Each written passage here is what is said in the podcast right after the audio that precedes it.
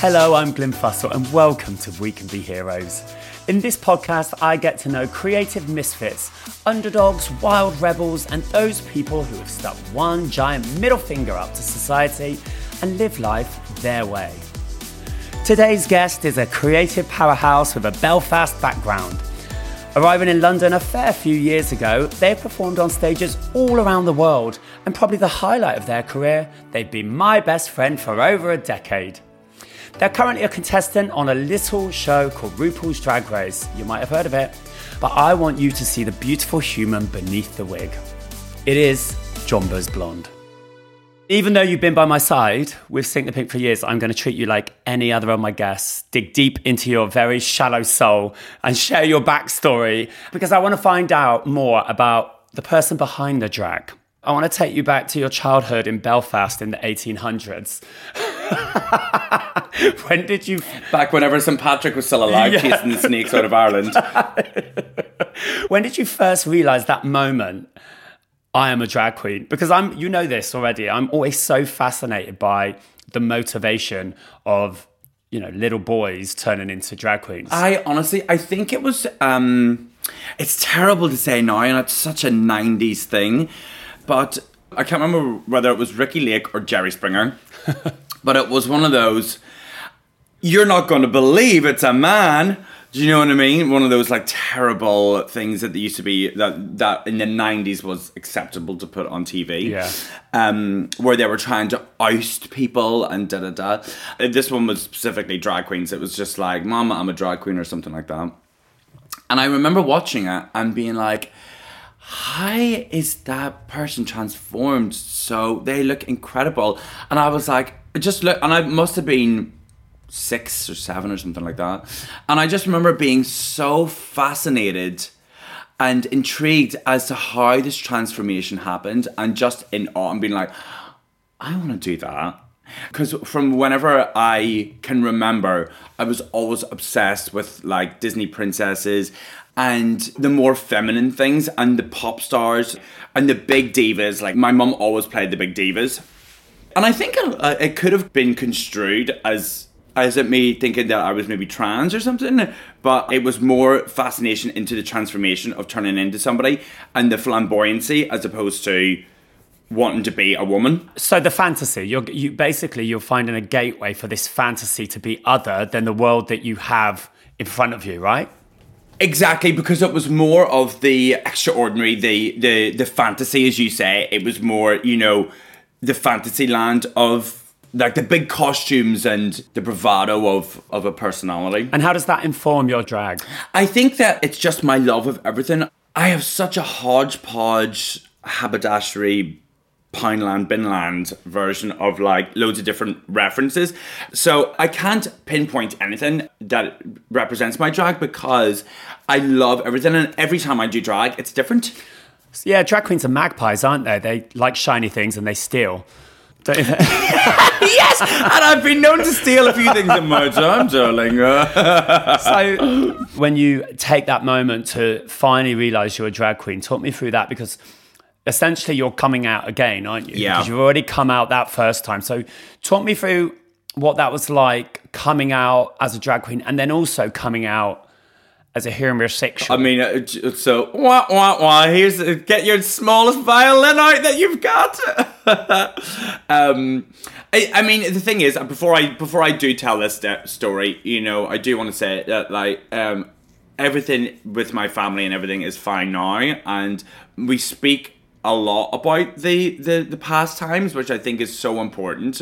And they give me the time to actually explain feelings and, and look back about that time, because obviously this is going on seventeen, eighteen years ago, and it's a completely different time, you know. And in Belfast, in Belfast, in Belfast and the media well. was not the same as the media was now. You know, the uh, the the homosexual was um was pinpointed in a very different way in the media. You know, um, so uh, I came. I, I I always knew I I was gay. I hands down always knew I was gay, and even though I didn't know at the time when I was a kid what it was, it probably wasn't until I was ten, turning you know, something like that. Oh, do you know what the funny thing is? Uh, this, this is a very niche reference. Um, it was actually Big Brother. It was, was it season two? Was season, yeah, it was season two. When was Brian Dowling on? Brian Dowling was season two. Season two. That is whenever I, yeah. that's when I knew what was gay was, because it was explained to us. So that, you know, that's so, so wild, because I remember thinking to myself, God, this is visibility on a mainstream yeah, platform. Yeah, you first know, time sun, really. Sun reader, yeah, yeah. And Sun readers, but also seeing a, a really balanced gay man. The impact of Brian Dowling. Yeah. He was not a victim, was no, he? No, not at all. He, you know, he was he was fun and pure he was joy. Upbeat and he was and he was a leader. Yeah, it was amazing to yeah. see that. It was so. It was so, it was it was the first time seeing somebody like visibly that wasn't being made fun of, that was being celebrated yes. for being gay. Um, and mm. that was the moment that I realised. And I think I was like, oh, this is what it is. And it's kind of okay to, like, because everyone loved Brian, uh, rightly so, because he was so fab. Um, no, he's not dead, he is. Um, so all through high school, I knew that I was gay. And I was very, very lucky in high school that it wasn't until I was in my fifth year, which is your last year of high school before you go into, like, grammar school or whatever. And there was a group of us that had all come out to each other. So there was maybe about six of us in our same year that my oh. best friends, we all knew that we were gay. So my, in my last year of high school, I had the best time because I didn't know we that. had each other. So I never really got bullied in school. Like, people would say stuff like, everyone called us gay, and everyone, you know, they would do the put your put your ass against the wall, like, here's the baddie boys. But I was really lucky in that we had each other. We were all lucky that we had each other. So it, nothing really could hurt us. And, and our, our teachers let us have that little sanctuary of, like, I had this massive thing with my P E teacher. And my mum actually was really good in the fact of, basically, our, my P E teacher bullied me heavily and pointed out our gayness towards everybody and made fun of us in front of the entire school all the time. So we got together and we went to the headmaster and said, look, we're being bullied by this teacher. Instead of us doing P E, which is not benefiting us, we all know we're going to have careers in art. Can we use this, instead of going to P E, can we do art and design? Wow. And the headmaster said yes. So we... That's amazing. It was amazing. And, and bold. And really bold. So that was the first, like, dealing with that. And then when I left high school, I went to college and I was going out on the, the gay scene in Belfast, like on the weekend, getting the bus down and then and then coming coming up home really early. I was at the same time I was working in hairdressers in my hometown. That was my weekend job. And there was one time that I was very experimental with my hair. And um, I got extensions in my hair one time. No, you did like not. Yeah, yeah, I did. It was the time that the mullet was in before the mullet was cool again. It's the regional mullet. It was the regional Tony and Guy mullet. As seen in Brighton, still to this day. Yeah, and so in Belfast, what everyone was doing was gluing horsehair weaves at the time because you couldn't get human hair. So the weaves were made out of horsehair. This really is the eighteen hundreds. So I had ordered, um, eBay was really new then. So I'd ordered these extensions off eBay and the girls in the salon that I worked in glued them into my hair. And so my mum picked me up and she was livid. She questioned me and she asked me if I was gay. And I just, I'd sort of, I'd been done. I was like sixteen, seventeen at the time. And I was like, you know what? I was like, there's, I maybe it was sixteen. Um, I was like, there's no point in lying anymore. Like, if the, ext- the extensions, you know, gave it away. I think the extensions gave it away. I had brown hair, by the way, and the extensions were bleach blonde. Amazing. A dip dive poo. Yeah, lovely. Uh, so it didn't go down well at all. My mum and dad are from... I mean, when I say I'm from a field in Northern Ireland, I'm literally from a field in Northern Ireland. My house is in a field in the middle of nowhere. There's a house every three miles. And that is the same from my parents' upbringing. You know, it's a farmer's, it's a farmer's upbringing. They're country, rural people, you know, and in Northern Ireland at the time then, everyone follows the consensus. So at the time, it didn't go down so well. My dad was very quiet about it and we didn't really speak. There was a lot of shouting, a lot of crying, and I'd stayed maybe a couple of weeks. And then it was decided that it probably wouldn't be best if I lived at the house anymore. So I wanted, I knew I wanted to work in hairdressing and my cousin lived in Belfast. So I got a job working in Tony and Guy in Belfast because my cousin's flatmate was the like manager and receptionist there. And I moved in with them and my parents helped me with pay the rent, and um and it just sort of got me out, like, you know, it was sort of an equal mind. I wanted to work and live in Belfast and it just suited everyone. And so I moved to Belfast, and that is when I met the drag queens of Belfast because my cousin was best friends with them. And I was like, oh. Yeah. And so there was a co- there was a competition for prize money and a weekly job at the local, the gay bar doing gay bingo, imagine that. And so I was like, I could do with that money. And so I went to T K Maxx, got my finest little prom dress, and oh, I, ter- I think my I think the wig was a joke shop wig. I'm pretty sure it was a Smiffy's wig. Straight out of the bag. Uh, it was, straight out of the bag. My foundation was Dream Matte Mousse. I don't even think I wore fake eyelashes. And I done a, a performance to Lindsay Lohan, Daughter to Father. And um, I won. And therefore, my, my drag career sprouted.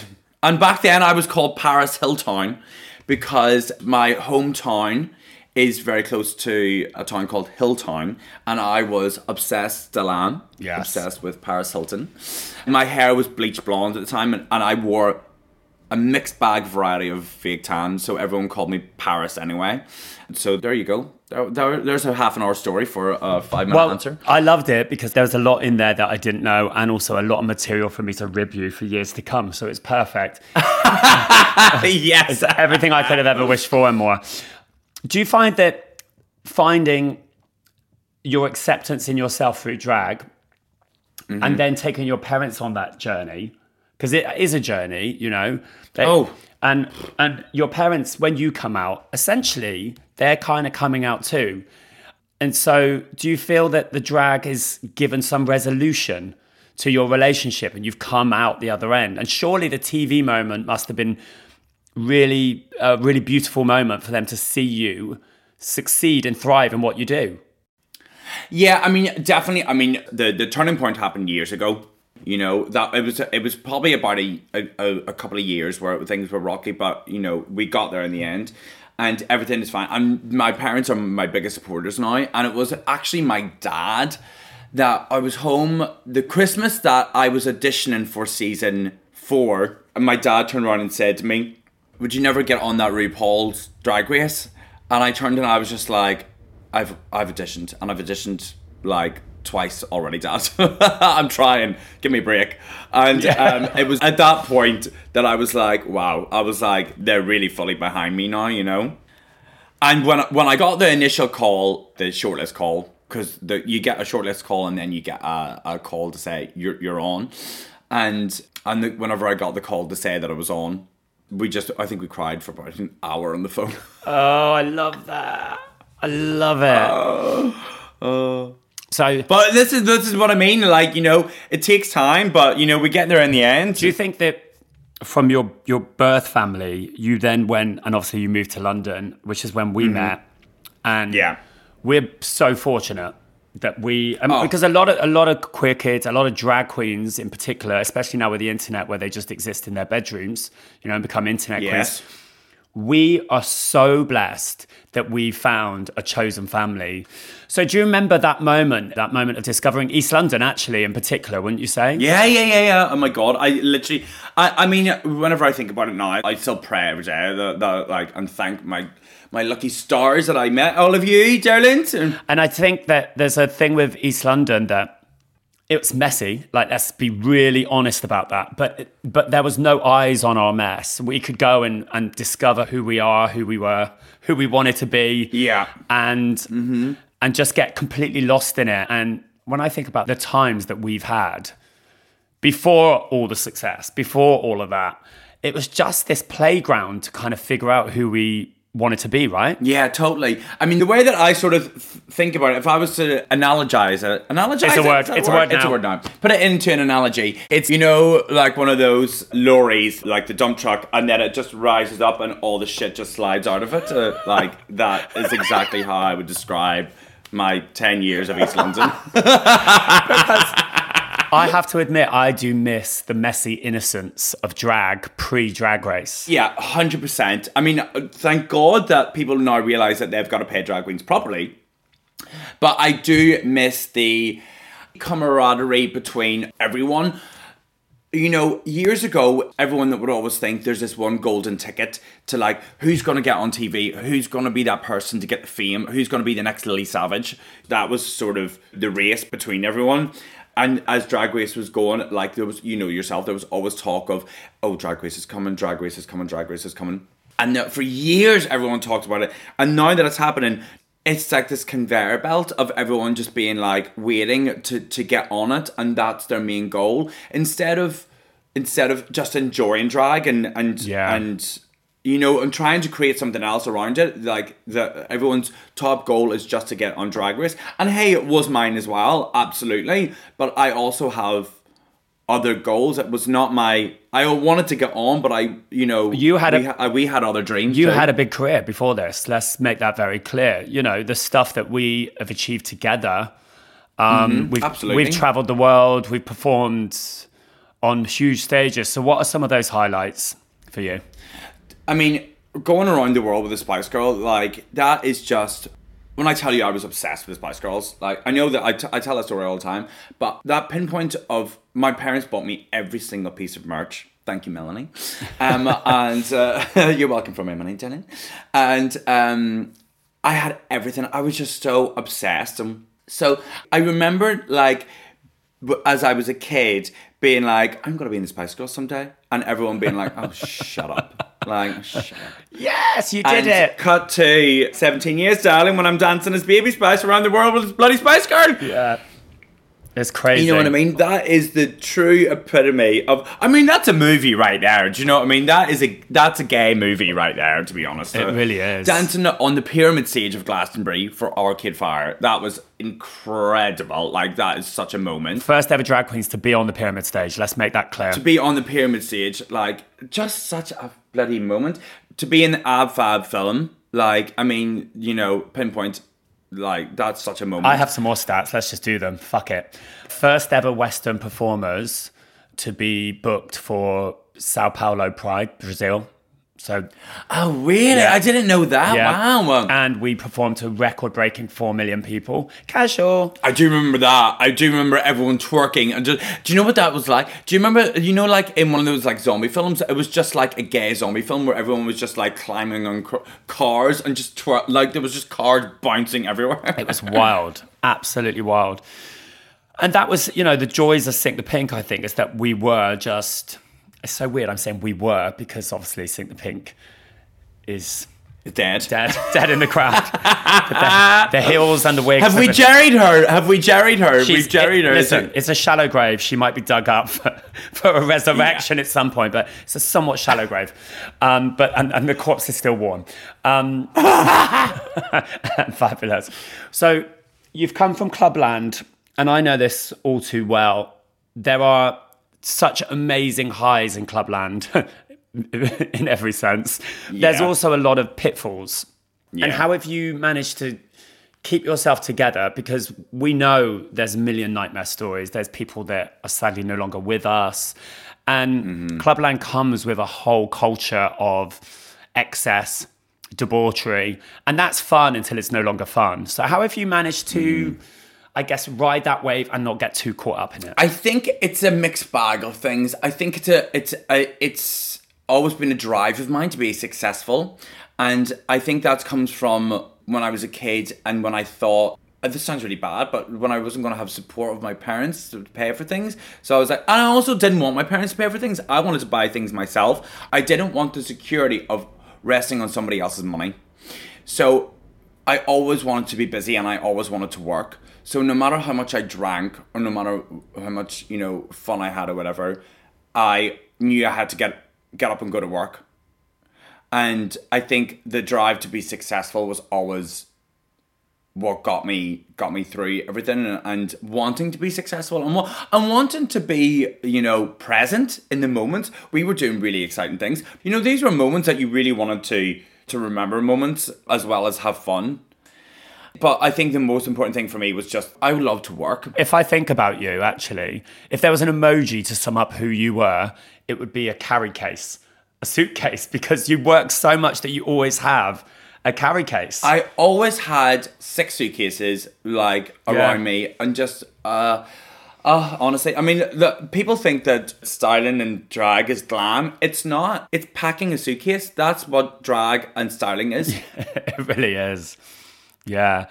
And also, I think there's two sides there. I mean, you're creating fantasies, right? Yeah. With styling, there's such a synergy there. Absolutely. Uh, with styling, you're doing it for somebody else. Mm-hmm. Drag, you're doing it for yourself. So you're creating an alter ego, but... how do you disconnect from the alter ego? Because like we said before, drag does give you an illusion. It yeah. creates, or it brings all your reference points, but it also is a vehicle sometimes for a bigger, more outrageous version of yourself. And I think it's important to separate the two. How do you, how do you not let the drag destroy you? I mean, I've got great people around me, basically, that we all turn around and say, you know, you know, with you and I, we'll always say, friend day, no work talk. Yeah. No, no talk about drag. And I think it really is about keeping good people around you. I mean, the thing is, is that with me is I don't really have a difference if the drag me and, and the and the Andrew me. Like, it is the same person, Al- albeit a bit more heightened when I'm in drag because I have control and I am a bit more exuberant. But there's no real difference. So my brain, my brain never really switches off. I'm always thinking about... I'm basically always thinking about drag or clothes or something frivolous. Sounds fun. Or crisps. Crisps. I, I like to think about crisps a lot. What, what crisps are you thinking of now? Oh, I love a flea and grill McCoy, to be honest. Oh, me too. They're amazing, aren't they? The one thing I'm very aware of, and, and I'm, I'm aware of it because when I used to don a wig, and I mean, not that I was exactly... Um, someone that the, the men would chase when I was in, in drag and inverted commas. But how do Ignore you... me, darling. Yeah, but I want to know about that impact of drag in your in your love life. Mm-hmm. Because there seems to be, you know, we know a lot of people, we know a lot of queens that have steady relationships. But I think that that is a rarity. Because oh, it's very, it's hard, right? It's really hard. So it's really hard. And I know that you're someone that would like that. There, I just outed you. You love love. You know, you're you'd be a great partner. So, is that something that bothers you? I think I used to let it bother me, and I would love very much to be in love. Uh, I think uh, you know, I I do well, very well by myself. As in my, you know, keeping myself, and I enjoy my single life very much, but it's about sharing, you know, it's, yeah. you know, whenever you see people that are sharing their lives with somebody and experiencing stuff together, and I do have my friends to do that with, but it's different when it's, when it's in, in a relationship, uh, and I've just unfortunately never found anybody to do that with properly, you know. I've I've had relationships in the past, albeit very unsuccessful ones. But I think I think at the time it was uh, for me. I am all about timing, and uh, the time has just never been right. And and I've I've probably looked uh, looked for it in the, all the wrong places before. And this, the relationships that I have had have all ended quite quite terribly. Uh, My first proper boyfriend, when we were going out, um, I would literally wake up in the middle of the night and he'd just be gone. Like, we'd go to bed together and I'd wake up in the middle of the night and he'd just be gone. What? With no explanation. And then I wouldn't hear from him for like, for like a week and a half, two weeks. And I'd be like, are we still going out? Are we not going out? Thinking about this recently, um, I think it's one of my, tr- I think it's where trust issues, like that's a lot of, not only just from my parents, you know, Uh, thinking that I'm lying a lot, going out and whatnot. Um, when I was a kid, not now. Yeah. To that guy, literally like waking up and and, and just not being there, and not never telling me where, where he was or where he was going or what he was doing. And I think that probably is where where you know you know me, like I'm I'm I'm a a stipular for trust, and I I, I yeah. find it hard trusting people. And I don't put a, my trust in a lot of people. Um, and I think that's probably where it started. Which I think is understandable, listening to that. Yeah, I, I was thinking about this. I think I actually blocked it out quite a lot because thinking about it, it, it does put in perspective a lot of things of how I am. in that world of relationships. And then and another partner that I had, which was now about five or six years ago, that person was definitely just there for the guest list and the drinks tickets. Well, and that says a lot about them. Oh, we all know that there's a good few handful of those darlings out there. Look, now you're on telly, there are going to be a lot more of those people coming out the woodwork, asking you for drinks tickets, because you are smashing it on Drag Race. You have worked your ass off to get to this point. So what happens when you get that moment that is what you've wanted? How does it feel when you're there? The people that run that show are incredible. Everyone takes such good care of you. You're just, you're in this little bubble world of drag. Like, I would wake up every morning at five a.m.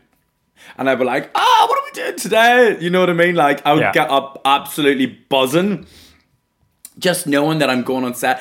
Like, I love being on set. I love filming. I love... And I was just like, I'm on my favourite T V show. I'm just going to have the best time. No matter what happens, I've finally made it and just enjoy it. The thing is, Rue would always say, you know, enjoy yourself, because if you're not enjoying yourself, we're not enjoying you. And I think that's so true in, in to take into life and everything else, you know. So what's going to come next? Show wraps soon. What's next for Jonbers Blonde? I've got ideas. I definitely have ideas. Um, I've done a couple of T V shows. I've had some cameos. I'm in I Hate Susie season two. Um, uh, the Christmas special. I don't know if I'm allowed to say that, but I think I am. You just did. Um, uh, yeah, I just did. Sorry. No one told me I couldn't say it, so I'm in it. I want to do more films and things. I I was cast in a film, and a very big film. Actually, it's not a film, it's a T V show.